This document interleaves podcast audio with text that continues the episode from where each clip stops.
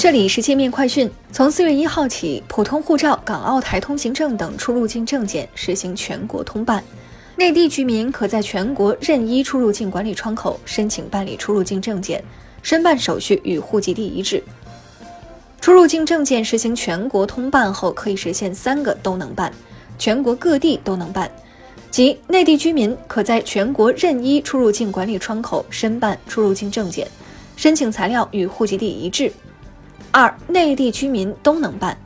即不受户籍地、居住地等条件的限制，内地居民均可在异地申办出入境证件。三、出国出境证件都能办，即普通护照、往来港澳通行证、往来台湾通行证等都可在异地申办。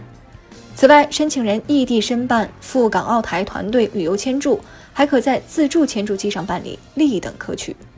国家移民管理局相关负责人说。以往市民只能在户籍地申办出入境证件，今后不再需要为办证专程往返户籍地，既节省时间成本，又节约吃住行费用，能有效减轻群众办事办证的负担。